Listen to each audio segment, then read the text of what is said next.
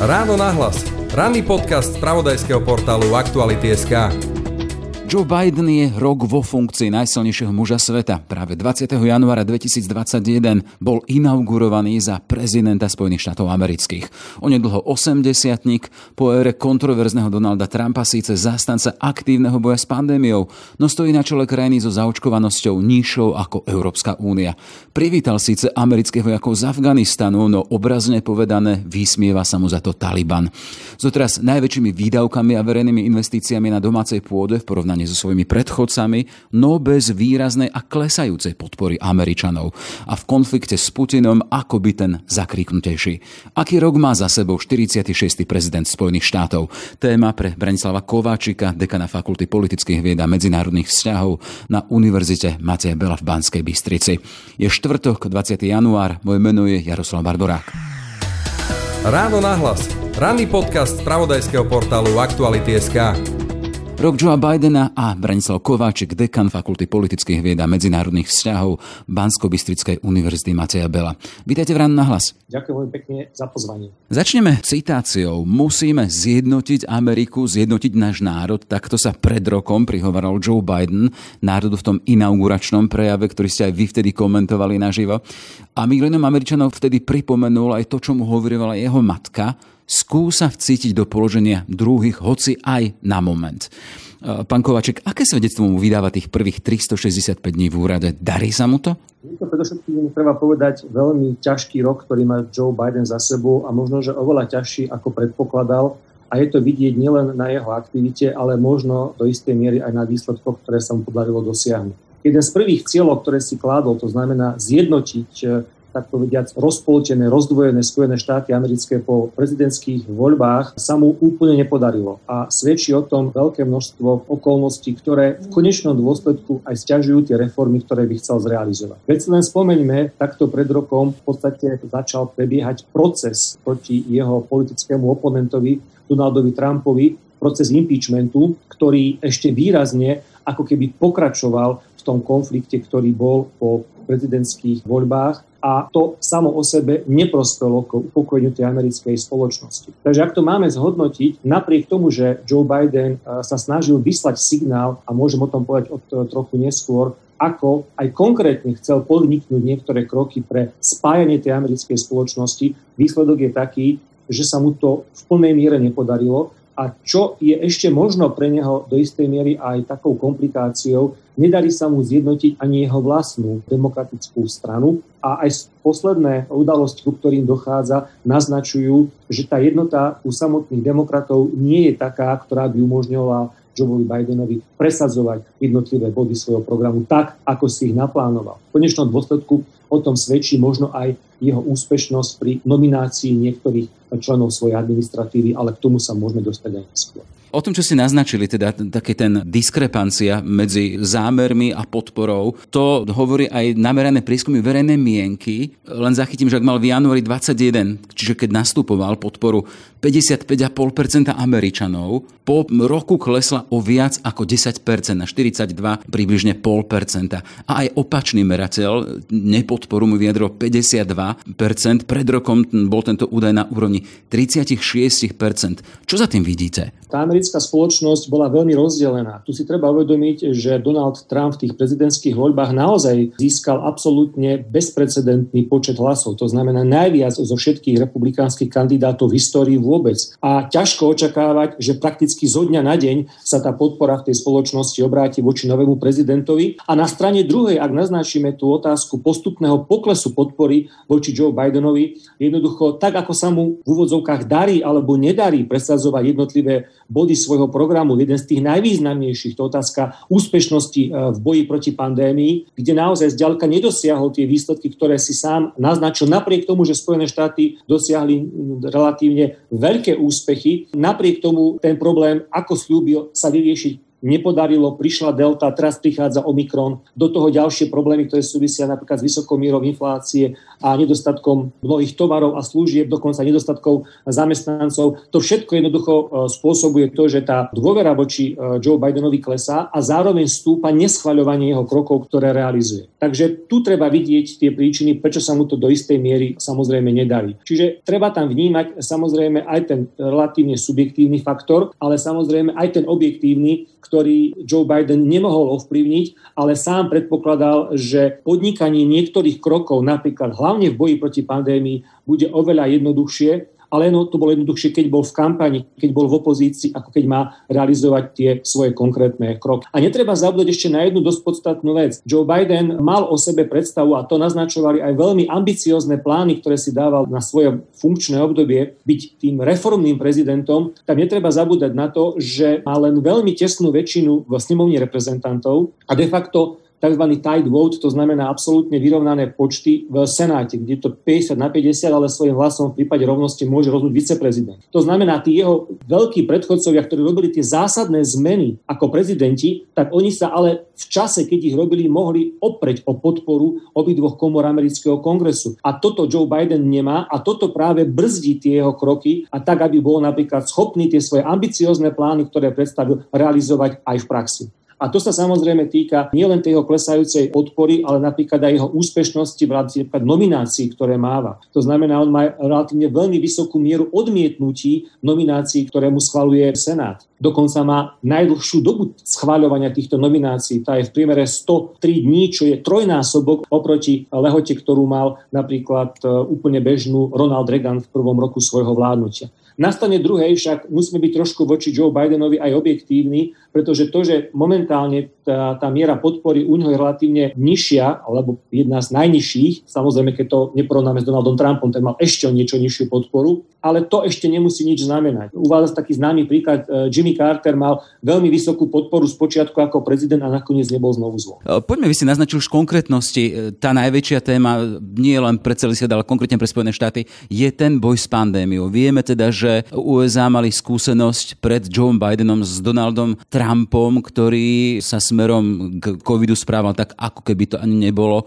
Hovoril o nejakej, zasmejeme sa teda, malej horúčke predsa len zmena na poste prezidenta zaznamenala hneď pozitívny zvrat v tomto, aj čo sa týka verejné vnímanie, ochoty zaočkovať sa, potom e, distribúcia samotných vakcín. Vieme teda, že aj napriek tomu aktuálne tie Spojené štáty v tomto nie sú na tom tak veľmi dobre. Spojené štáty americké, treba si uvedomiť, sú krajina, ktorá má viac ako 300 miliónov obyvateľov. E, je to krajina, ktorá podala bezprecedentne najviac vakcín v tých absolútnych číslach. Ale áno, je pravdou, že keď to prerátame na nejaký ten pomer, Spojené štáty americké sú tou mierou zaočkovanosti na tom horšie ako niektoré európske alebo dokonca azijské krajiny. Na strane druhej podarilo sa Joe Bidenovi jednoducho zásadný zvrat v boji proti pandémii urobiť v tom slova zmysle, že minimálne tá administratíva je celkom jasne nastavená v témach, ktoré chce robiť. Na strane druhej tu treba ale vnímať opäť tú americkú spoločnosť, ktorá je takisto aj v otázke, či už sú to vakcíny alebo prístupu ku covidu, jednoducho nie je úplne jednotná.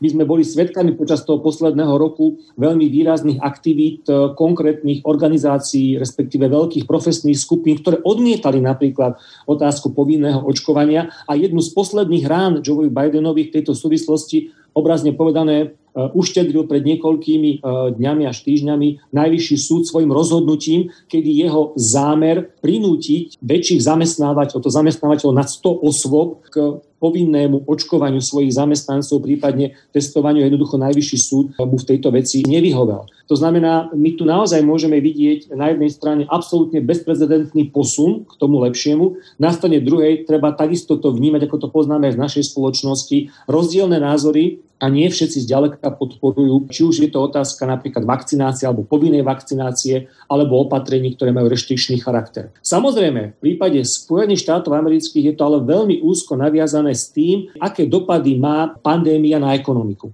Toto je téma, ktorá veľmi zásadným spôsobom interesuje predovšetkým toho republikánskeho voliča ten demokratický volič je skôr orientovaný na otázky, síce áno, problémy pandémie, ale v kontexte možno komplikácií dneska zdravotného stavu, ale skôr či neskôr tá otázka tých ekonomických dopadov je pre všetkých takisto veľmi kľúčová. A keďže sa e, nedarí poraziť tú pandémiu, tak ako si všetci mysleli a tak ako im de facto Joe Biden slúbil, tak jednoducho s tým aj klesá celkovo jeho podpora, spaľovanie jeho krokov. Dnes sme v situácii, kedy Spojené štáty americké majú prakticky najvyššie prírastky infikovaných vôbec počas celej pandémie. Samozrejme, našťastie hľadom na ten variant, ktorý tu je, nie má to až taký, dá sa povedať, katastrofálny dopad na nemocnice. Napriek tomu však ale celkový počet obetí neustále stúpa a Spojené štáty americké v tomto čísle patria k tej krajine, ktorá ich má v absolútnom čísle najviac je taký ten pozitívny rozbeh jeho administratívy. Tam svedčí aj to, že už 4.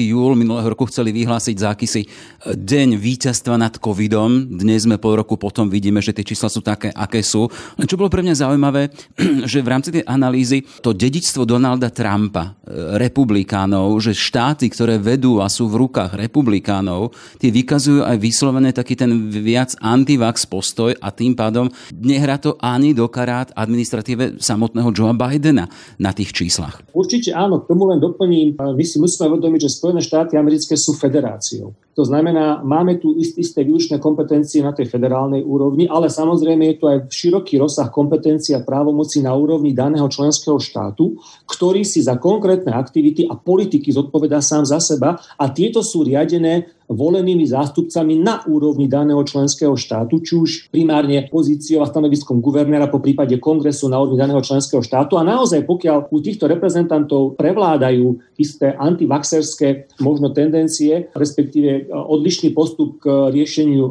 otázky pandémie, tak pochopiteľne potom to rezultuje aj v príjmaní konkrétnych opatrení, ktoré len veľmi ťažko dokáže federálna vláda presadiť aj na úrovni členského štátu, nakoľko vravím, je tam 50 e, samostatných členských členských štátov, ktoré sú naozaj v mnohých ohľadoch plne porovnateľné a v mnohých prípadoch aj oveľa väčšie ako mnohé európske krajiny. To znamená, predstavte si, že by ste potrebovali riadiť skupinu 50 veľkých štátov, mnoho miliónových v niektorých prípadoch veľmi silných, e, či už ekonomicky, ale samozrejme aj pociťujúcich veľmi silnú vlastnú identitu, ako aj schopnosť a prístup e, k riešeniu konkrétnych problémov.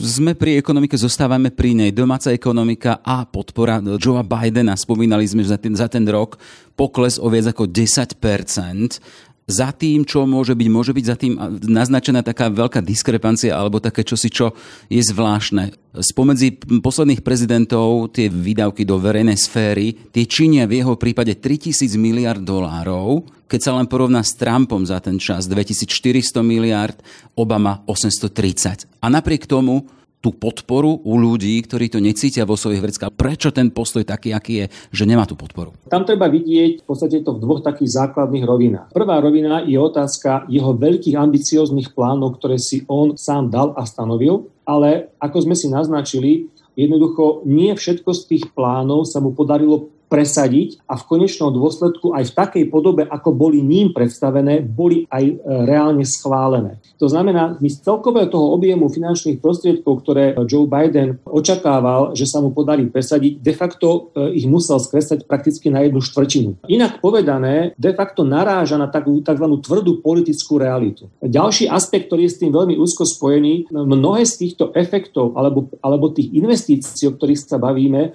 sú naplánované na dlhšie časové obdobie. To znamená, ak sa bavíme napríklad o tom veľkom infraštruktúrnom pláne, to znamená pláne, ktorý naozaj by mal zásadným spôsobom investovať, ale v dlhšom časovom horizonte do rekonštrukcie infraštruktúry, ciest, mostov a tak ďalej, to je niečo, čo v konečnom dôsledku e, sa nedá zrealizovať tak povediať zo dňa na deň. To znamená, ten pozitívny efekt, ktorý by to mohlo priniesť, je efekt, ktorý sa dostaví možno dávno po čo Joe Biden aj skončí svoje funkčné obdobie. Na strane druhej, toto je jeden z mála plánov, ktorému s väčšou či menšou podporou e, prešli aj s podporou republikánskej strany. Toto republikáni vyhodnotili ako niečo, čo bude pozitívne vnímané aj ich voličmi a až tak im veľmi možno neprekážalo to, že si zásluhu za to pripíše v podstate Joe Biden. Čiže toto je jedna z mála vecí, ktorá mu ako tak prešla, ale vo všetkých ostatných výdavkov, ktoré si Joe Biden predstavil a nastavil z hľadiska tej svojej predstavy, ako riešiť túto situáciu, e, sú zásadným spôsobom redukované. A zároveň si treba uvedomiť, že on potrebuje nielen vydať veľké množstvo finančných prostriedkov, ale potrebuje, aby dosiahol zásadnú štruktúrálnu zmenu, potrebuje presadiť aj legislatívu. Prekiaľ sa mu nebude dariť presadzovať legislatívu a bude napríklad to robiť len niektorými čiastkovými krokmi, podobe nejakej politiky, ktorú zrealizuje v podobe napríklad nejakého tzv. executive order, to znamená, to je rozhodnutie, výkonnutie prezidenta. To je jednoduché rozhodnutie, ktoré dokáže akýkoľvek ďalší prezident jedným podpisom v podstate zrušiť. Mimochodom, ako to on urobil hneď v prvých dňoch niektoré z kontroverzných rozhodnutí Donalda Trumpa. Nastane druhé, ak sa bavíme o tej ekonomike, tie obrovské a masívne investície, ktoré vidíme nielen v Spojených amerických, ale dokonca aj v Európe, zo sebou priniesli ten efekt do istej miery prehrievania sa americkej ekonomiky a absolútne bezprecedentnému nárastu inflácie, ktorá dosahuje najvyššie čísla za posledných takmer 40 rokov. Čo v konečnom dôsledku ohrozuje peniaze tých bežných Američanov. To znamená, vy môžete dávať obrovské investície do tej ekonomiky, na strane druhej, keď sú vám v úvodzovkách redukované vysokou mierou inflácie, tak ten efekt sa samozrejme potom nedá porovnávať medzi prezidentom, či už to bol napríklad Barack Obama pretože tá hodnota toho dolára v tom čase a dnes je v podstate uh, predsa len trochu iná hľadiska tej inflácie. Na druhej strane jedna z vecí, ktorá tej ekonomike sa pozitívne darí, ale zase mnohí tvrdia, že to nie je až tak primárne zásluha Joe Bidena, je tá otázka oživenia tej americkej ekonomiky. Naozaj tá americká ekonomika sa v porovnaní s európskou ekonomikou oživila výraznejšie. Ten odhadovaný rast by mal byť takmer na uh, úrovni okolo 6 až 7% a zároveň veľmi výrazne viac ako napríklad v Európe klesá miera nezamestnanosti, ktorá spadla z nejakých uh, e, 6,4 percentuálneho bodu na začiatku jeho administratívy na, na dnešných niekde 3,9. Ale Zase americká ekonomika v súčasnosti začína mať e, v niektorých konkrétnych prípadoch e, nedostatok pracovnej sily, ktoré potom samozrejme vyústili v nedostatok niektorých tovarov. Bolo to spôsobené predovšetkým, ako sme to mohli vidieť v niektorých krajinách, aj absenciou niektorých tých zásobovacích tokov, ktoré boli spôsobené napríklad problémom v logistike. A to takisto veľmi negatívne pôsobí na tých Američanov, keď si povedia, ako nám tá ekonomika funguje, keď mám prázdne regály v obchode. Do toho samozrejme rast cien energií, ktoré sú v podstate globálneho charakteru, však podobnému problému čelíme aj my v Európe. Pozorovateľe tvrdia, že k spokojnosti ľudí chýbajú presadenie tých najdôležitejších častí toho zámeru a to je sociálna podpora, vzdelávanie, potom tá podpora do energetickej konverzie. Nepochybne áno a opäť, každá jedna z týchto politik je absolútne samostatná a Joe Biden si musí uvedomiť, že pre každú jednu z nich potrebuje podporu jednotlivých členov jednak svojej vlastnej politickej strany. Ako hovorím, snemovní má takú relatívne tesnú, ale má predsa len väčšinu, kdežto v tom Senáte je to absolútne, absolútne vyrovnané. A práve tu naráža na problémy mnohých politických, možno aj rivalov vo vnútri aj vlastnej politickej strany, kde jednoducho o, o jednotlivých bodoch svojho programu musí dokonca presviečať aj ich, aby získal pre ne podporu. Keď hovoríte o tej nepodpore už u vlastných, e, tak aspoň teda podľa toho, čo som čítal, zaznieva tam a zvádza veľký boj o zrušenie tzv. filibusterov, teda tých článkov, ktoré nejakým spôsobom dokážu až zmiesť jednu tému len tým, že sa o nich diskutuje v parlamente a jeho samotní demokratickí senátori nevedia nájsť dostatok hlasov, aby to zrušili. Ako potom môže hľadať podporu u republikánov? tak samozrejme republikáni vnímajú konkrétne ten filibuster ako istú formu, my tomu hovoríme parlamentnej obštrukcie. Samozrejme Joe Biden chce zrušiť primárne filibuster preto, pretože sa bojí, že mu budú republikáni blokovať ním zamýšľanú reformu volebných zákonov. Na druhej strane ale treba otvorene povedať, že nielen medzi odbornými komentátormi, ale dokonca medzi predstaviteľmi aj samotnej demokratickej strany je toto vnímané ako vyslovene účelový krok, ktorý e, by nemali podniknúť len preto, aby napríklad e, umožnili tak povedia, zastaviť debatu. Tento krok sa zvyčajne využíva v e, Senáte, kde sú oveľa voľnejšie pravidlá pri vedení rozprávy v jednotlivých bodoch a naozaj z histórie sme svedkami toho, že touto formou predlžovania diskusie e, sa jednoducho mnohé zo zákonov nepodarilo v konečnom dôsledku vôbec presadiť. Mimochodom, historická skúsenosť práve hovorí o niektorých typoch volebných zákonov. Ako keby pri týchto volebných zákonoch tento filibuster je veľmi e, zásadne prítomný. To sme dokonca zažili v 70. rokoch, kedy tu existovala taká snaha o reformu dokonca systému voľby e, prezidenta, ale nakoniec to bolo zmetené zo stola. Opäť na také dovysvetlenie, aj tí senátori, aj členovia snemovne reprezentantov sú volení na území daného členského štátu. A otázka realizácie výkonu volebného práva patrí do oblasti, ktorá patrí do výlučnej kompetencii členského štátu. Preto si tie členské štáty majú možnosť dnes upravovať tú legislatívu tak, ako oni uznajú pre výkon volebného práva na ich území samozrejme musia rešpektovať nejaké federálne rámce, ktoré sú dané. A práve Joe Biden mal ambíciu presadiť v rámci tej volebnej reformy oveľa jasnejšie a striktnejšie pravidlá a v niektorých prípadoch aj obmedziť tú slobodu tých jednotlivých členských štátov, upraviť si výkon toho volebného práva na svojom území. A práve tu narážajú na seba tie záujmy, či už to je hlavne tých republikánov a demokratov. Zase, aby sme boli úplne objektívni, republikánsk v mnohých štátoch, predsa asi v 19-20 štátoch bola prijatá za ten posledný rok vo viacerých prípadoch e, legislatíva, ktorá práve mala ako keby podľa hodnotenia niektorých odborníkov ťažiť prístup k výkonu volebného práva pre konkrétne skupiny. Totižto ten výkon volebného práva a samotných volieb je trošku inak realizovaný v štátoch, ako napríklad máme skúsenosť my e, u nás v Európe, alebo konkrétne v našej krajine. O tom môžeme samozrejme podiskutovať. Ale aspoň to, čo som čítal v rámci komentárov, môžete potvrdiť to teda, že v tých republikánskych vedených štátoch šlo o to obmedziť dištančnú formu možnosti voľby, ktorá je skôr blízka tým demokratickým voličom. Biden práve presadzuje to, aby mali práve tí jeho podporovateľe aj v budúcnosti možnosť takýmto spôsobom jednoduchšie voliť. Jednoznačne čo to môžem potvrdiť, totižto tie posledné voľby ukázali, že sa zásadným spôsobom zmenil ten celkový mechanizmus priebehu tých prezidentských volieb. Akože v tých posledných prezidentských voľbách si predstavme, že bolo odovzdaných pred dňom konania sa volieb, to znamená v tom early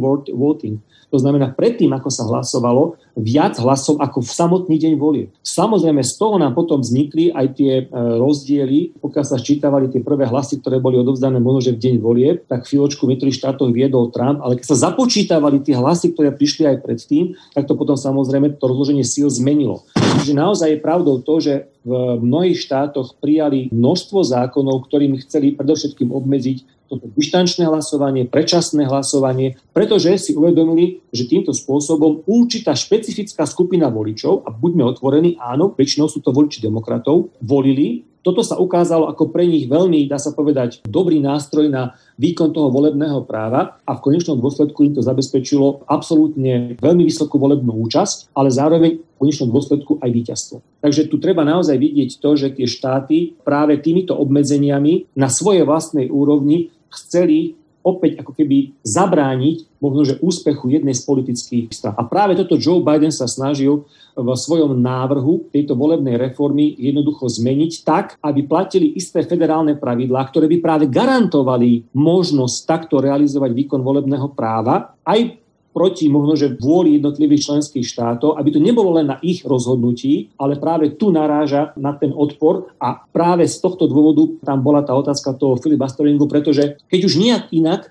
tak možno, že by sa pokúsili niektorí tí republikánsky senátori práve cez tú parlamentnú obštrukciu tú volebnú reformu, federálnu volebnú reformu zablokovať. A to, že sa mu nepodarilo prelomiť otázku toho filibastra, to je v tomto prípade a do istej miery jeho, jeho porážka. Čas nám strašne rýchlo beží. Poďme k zahraničnej politike, čo je dôležitá kapitola pre e, jedného prezidenta Spojených štátov, o ktorom sa vždy hovorilo ako globálnom hráčovi. Čo poznačil Bidenov rok práve v tejto oblasti? Analytici od neho očakávali, že po ére toho Donalda Trumpa dostane Spojené štáty na geopolitickú mapu, že USA vráti do hry ako zodpovedného partnera do diskusie. Podarilo sa mu to? Áno aj nie. Poviem, v čom áno. Môžeme jednoznačne vidieť e, zmenu postoja americkej administratívy minimálne voči svojim tradičným spojencom. Toto bola naozaj, až by som povedal, taká čierna škvrna na zahraničnej politike Donalda Trumpa, kedy vyslovene sa mnohokrát až bez rešpektu správal k svojim tradičným spojencom. A to nie len teraz myslím tým zámorským, európskym, ale napríklad aj voči Kanade a tak ďalej. To znamená, tu naozaj môžeme vidieť zásadnú e, zmenu a posun. Následne druhé treba si ale uvedomiť, že tá zahraničná politika jednoducho sa nedá, ako sa hovorí, zmeniť zo dňa na deň. Ona má istú formu svojej zotrvačnosti a minimálne e, v niektorých konkrétnych témach alebo oblastiach, ktoré ešte do istej miery e, boli ovplyvnené rozhodnutiami Donalda Trumpa, ešte k zásadným zmenám z hľadiska administratívy Joea Bidena nedošlo. Nie, že by možno nechcel, hej, ale jednoducho je to naozaj len relatívne veľmi krátke obdobie a mm, jedno z tých najvýznamnejších tých geopolitických počinov, ktoré boli zrealizované, ktoré sú vnímané teda predovšetkým aj z toho nášho prostredia, bola otázka stiahnutia sa vojakov z Afganistanu. Čiže de facto Joe Biden len urobil to, čo v podstate už e, viac menej sľubovali viacerí jeho predchodcovia. Čiže jednoducho to treba vnímať ako rozhodnutie, ktoré bolo nepochybne z pohľadu americkej administratívy rozhodnutím správnym. Na druhej strane nemuselo dopadnúť tak, ako dopadlo a kritici mu veľmi vyčítajú, že to urobil spôsobom, ktorý jednoducho ako keby túto kapitolu istým spôsobom e, nechával, nechával otvorenú. To znamená, to stiahnutie prišlo relatívne, aj keď bolo dlho avizované, prišlo relatívne veľmi rýchlo a čo je tou zásadnou otázkou, čo sa podarilo dosiahnuť Spojeným štátom americkým po takmer 20-ročnej prítomnosti e, v tejto, v tejto krajine a jednak obrovských nákladoch, predovšetkým materiálne, ale samozrejme boli tam aj veľké straty na ľudských životoch, dokonca aj, aj sa ten samotný záver sa nezaobišiel bez mnohých tých dramatických okolností. Jednoducho tá kapitola zostáva taká nedopovedaná a veľká Skupina kritikov mu vyčíta, že tá krajina upadla do chaosu a to obyvateľstvo, ktoré tam je, jednoducho bude teraz trpieť e, nevieme ako dlho, a, ale vieme ako ťažko pod krutou vládou Talibanu. No treba skonštatovať, že ak administratíva hovorila vteda v čase, keď sa mali stiahovať, že ten Taliban tam nebude možno ani po pár rokoch naspäť, tak bol tam po pár dňoch, po týždni a vieme, že aktuálne má celú krajinu v rukách. A ďalšia vec, americká armáda na mieste nechala 18 tisíc takých svojich spolupracovníkov z miestnych spolupčanov, ktorým prekladali. To bol tiež veľká čierna škvrna v podstate na administratíve Joea Bidena. Jednoznačne áno. To je to, čo som povedal v tej prvej časti. Rozhodnutie ako také, on nabral tú politickú odvahu urobiť to rozhodnutie v konkrétnom čase. To sa samozrejme dá hodnotiť pozitívne. Negatíva sú už spojené s tým, ako to bolo zrealizované. Čiže mnohí analytici hovoria, že dopadlo to relatívne najhoršie, ako to dopadnúť mohlo a práve aj v tej súvislosti tým, čo ste naznačili, ten odchod bol relatívne veľmi chaotický, e, obrovské množstvo ľudí, ktorí boli aktívni spolupracovníci, e, tam zostali tak povediať na pospa z Talibanu. A napriek tomu, že Taliban počiatku deklaroval, alebo sa snažil vytvárať e, dojem, že to už nie je ten Taliban, ktorý bol predtým, vidíme, že tá situácia sa tam dramaticky, dramaticky mení. A Talibancov malo byť okolo 70 tisíc tých vycvičených samotných Afgáncov malo byť cez 300 tisíc a ten systém sa zosypal v priebehu niekoľkých doslova dní. Tam je to neodhadnutie tej krajiny ako takej, tam tá nejaká forma identifikácie sa a väzby tých jednotlivcov na tú krajinu je veľmi slabá. Tam je to skôr tá väzba, príslušnosť k tým rôznym regionálnym skupinám, kmeňovým vládcom. To znamená, pre nich v podstate, pre mnohých ten Afganistan je abstraktný pojem, voči ktorému oni nemajú nejakú tú väzbu a už keď sa samozrejme blížil Taliban, tak veľmi rýchlo, ako sa hovorí, tie uniformy vyzliekli. Čiže áno, veľmi negatívne je vnímané, ako bol zrealizovaný samotný odchod, ale samozrejme aj ten vývoj, ktorý tam je ďalej tých 20 rokov potom na čom bolo. Hej? 20 rokov a miliardy dolárov, ktoré tam boli preinvestované minúty a v podstate efekt nula. Hej? Financial Times to vtedy do, dovolil komentovať spôsobom Bidenova dôveryhodnosť bola skartovaná spoločne s dokumentmi na americkej ambasáde v Kábule. Vieme, že to bolo v, v horizonte hodín, keď museli odísť. Poďme na tú aktuálnu veľkú krízu o Ukrajinu. Sme aktuálne svedkami neutikajúceho napätia. Potom, ako sa pre Ukrajinu stretli Joe Biden a Putin, vieme, začiatkom decembra e, ten ten virtuálny summit e, cez videohovor, potom e, krátko pred koncom roka opäť si volali, ale stále ako by sme zostavili v tej zákopovej vojne mocnosti,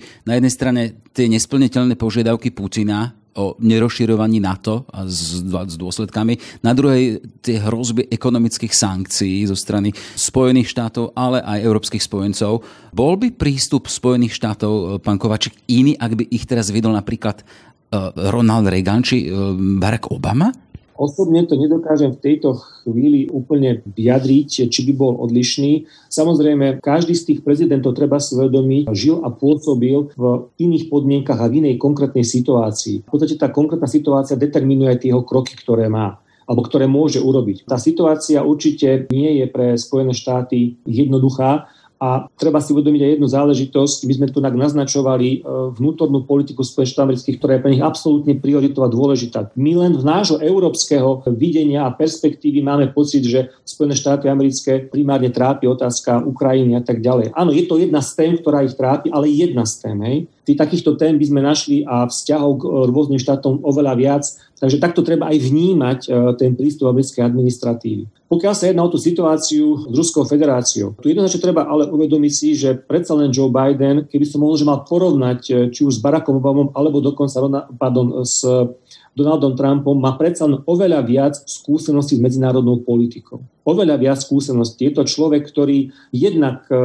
pôsobil dlhodobo v Senáte ako šéf e, výboru na zahraničné, e, zahraničné veci. Mimochodom, preto si vybral Barack, vybral Barack Obama za svojho viceprezidenta, lebo má skúsenosti medzinárodnými vzťahmi. Čiže na rozdiel, dokonca aj od Baracka Obamu treba objektívne povedať, a už úplne od, Ronald, od Donalda Trumpa jeho vnímanie a poznanie zahraničnej politiky je oveľa lepšie podľa môjho názoru ako ktoréhokoľvek z vyššie menovaných. Na strane druhej sme dnes vo veľmi špecifickej situácii, kde je veľmi otázne, čo vlastne Ruská federácia a, a Putin chce v praxi zrealizovať, pretože nakoľko ste správne povedali, tie mnohé z požiadaviek sú absolútne v praxi nerealizovateľné. Na druhej strane tu treba vnímať aj objektívnu požiadavku Ukrajiny, ako krajiny, ktorá, na to sa trošku zabúda, som rád, že aspoň analytici na Slovensku o tom hovoria, urobila v istom období konkrétne ústupky, napríklad zdala sa jadrových zbraní, ale jednoducho za to jej bola garantovaná bezpečnosť. A jednoducho túto bezpečnosť dneska ona od krajín, ako sú Spojené štáty americké alebo Veľká Británia v istom slova zmysle, ako keby požaduje alebo vo forme nejakej pomoci alebo potenciálneho členstva v Severoatlantickej, Severoatlantickej aliancii. Áno, sú aj názory také, že Vladimír Putin možno, že len ako nového prezidenta skúša, akým spôsobom bude reagovať na danú situáciu, ale dnes je veľmi ťažké odhadnúť, akým spôsobom budú tie kroky ďalej pokračovať. Celkom jednoznačne, čo vieme dnes konštatovať, je to, že Spojené štáty americké a mnohí spojenci budú podporovať Ukrajinu a poskytovať jej všetky materiálnu a finančnú pomoc. A na strane druhej, o čo sa Spojené štáty americké snažia, je to, aby vytvárali tlak na Ruskú federáciu nielen vo forme možno nejakej tej vojenskej prítomnosti a posilňovania možno toho východného krídla NATO, ale samozrejme otázka tých ekonomických sankcií. Ale tie samozrejme by, aby mali ten efekt, ktorý by znamenal príliš vysokú cenu pre Ruskú federáciu na to, aby podnikla nejaké aktivity e, ozbrojeného charakteru na území e, Ukrajiny, by musela byť spojená s aktivitami aj spojencov. Myslím tými ekonomickými sankciami. Čiže nielen Spojené štáty americké, ale aj širšie portfóliu spojencov, minimálne tých európskych, by e, muselo jednotne tým sankciám pristúpiť, aby ten tlak bol natoľko na Ruskú federáciu. Ale, si treba znovu ale uvedomiť, to zo sebou prináša aj vysoké náklady a rovnako by to prinášalo vysoké náklady pre tých spojencov, pretože tá sankcia má tak povediac, je to taká dvojsečná zbraň. Na jednej strane, napríklad z obchodnej výmeny, limitujete toho svojho partnera, ktorého chcete teda sankcionovať, na strane druhej to pre vás vytvára aj ekonomické straty, respektíve náklady, ktoré vo vlastnej krajine máte a tam je otázka, do akej miery to budú tie jednotlivé európske krajiny ochotné a schopné znášať. John, aby sme zatvorili túto kapitolu e, krízy okolo Ukrajiny. E, zvíťazí diplomacia alebo bude v údzokách rínčanie zbrany? No ja chcem veriť, že zvíťazí, zvíťazí demokracia a je to... Diplomacia. a že, a že je to aj v životnom záujme Slovenskej republiky. To chcem zdôrazniť jednoznačne. Určite nepo, neprospeje, veď to len predstavme, určite neprospeje našej krajine to, aby v krajine, s ktorou susedíme, aby v nej prebiehal ozbrojený konflikt. Takže určite musíme sa aj my veriť v to, že naozaj tá diplomácia, diplomácia zvýťazí a podarí sa nájsť diplomatické riešenie danej situácie. Čiže keď po takomto veľkom oblúku sa vrátime k tej pôvodnej otázke, aký to bol rok pre Joea Bidena, ten prvý rok v úrade prezidenta Spojených štátov. Z toho vášho pohľadu je tam viac skladov alebo je tam viac čoho si nejednoznačného? Ak chcem byť úplne objektívny, podľa môjho názoru je tam viac skladov, na strane druhej je to oveľa ťažšie, ako Joe Biden možno predpokladal. A čo je veľmi dôležité, je to, že Joe Biden trochu zlyháva aj v otázke komunikácie a prezentovania tých svojich krokov, ktoré chce realizovať a krokov, ktoré chce urobiť a krokov, ktoré sa mu podarilo dosiahnuť. Netreba zabúdať na jednu vec tento rok je volebným rokom v Spojených amerických. Máme tzv. midterm elections, čo sú voľby v polovici funkčného obdobia prezidenta kedy sa volí kompletne snemovňa reprezentantov a volí sa jedna tretina Senátu. Ak by tie preferencie Joea Bidena sa vyvíjali takýmto spôsobom a demokrati by prišli o väčšinu v snemovni a dokonca im hrozí, že by prišli aj väčšinu v Senáte, tá druhá polovica funkčného obdobia pre Joe Biden bola nesmierne náročná a bol by schopný dosiahnuť v praxi ešte oveľa menej, než sa mu podarilo doteraz. Takže pre neho je absolútne kľúčové, aby v týchto midterm elections eh, demokrati uspeli, ale zároveň hovorím, nebude to mať jednoduché, tých faktorov, ktoré hovoria v neprospech demokratickej strany, je relatívne veľmi veľa. Od tej vnútornej nejednotnosti e, u samotných demokratov, od e, objektívnych okolností ohľadne neutichajúcej korony, inflácie, rastu ceny energií, zhoršujúcej sa geopolitickej situácii vo svete. To všetko samozrejme e, môže demokratom uškodiť. Joe Biden by mal viac artikulovať a mal by byť viac schopný presvedčiť či už americkú verejnosť, ale hlavne možno aj predstaviteľov demokratickej strany, aby uvedli tomu, že to, že v súčasnosti vládnu v Spojených amerických eh, demokrati je lepšie než akákoľvek iná alternatíva. Toľko teda hodnotenie Branislava Kováčika, dekana Fakulty politických vied a medzinárodných vzťahov na Univerzite Mateja Bela v Banskej Bystrici. Všetko dobré, nech sa vám darí. Ďakujem pekne, všetko dobré, pekný zvyšok dňa. Všetky podcasty z pravodajského portálu Aktuality.sk nájdete na Spotify a v ďalších podcastových aplikáciách.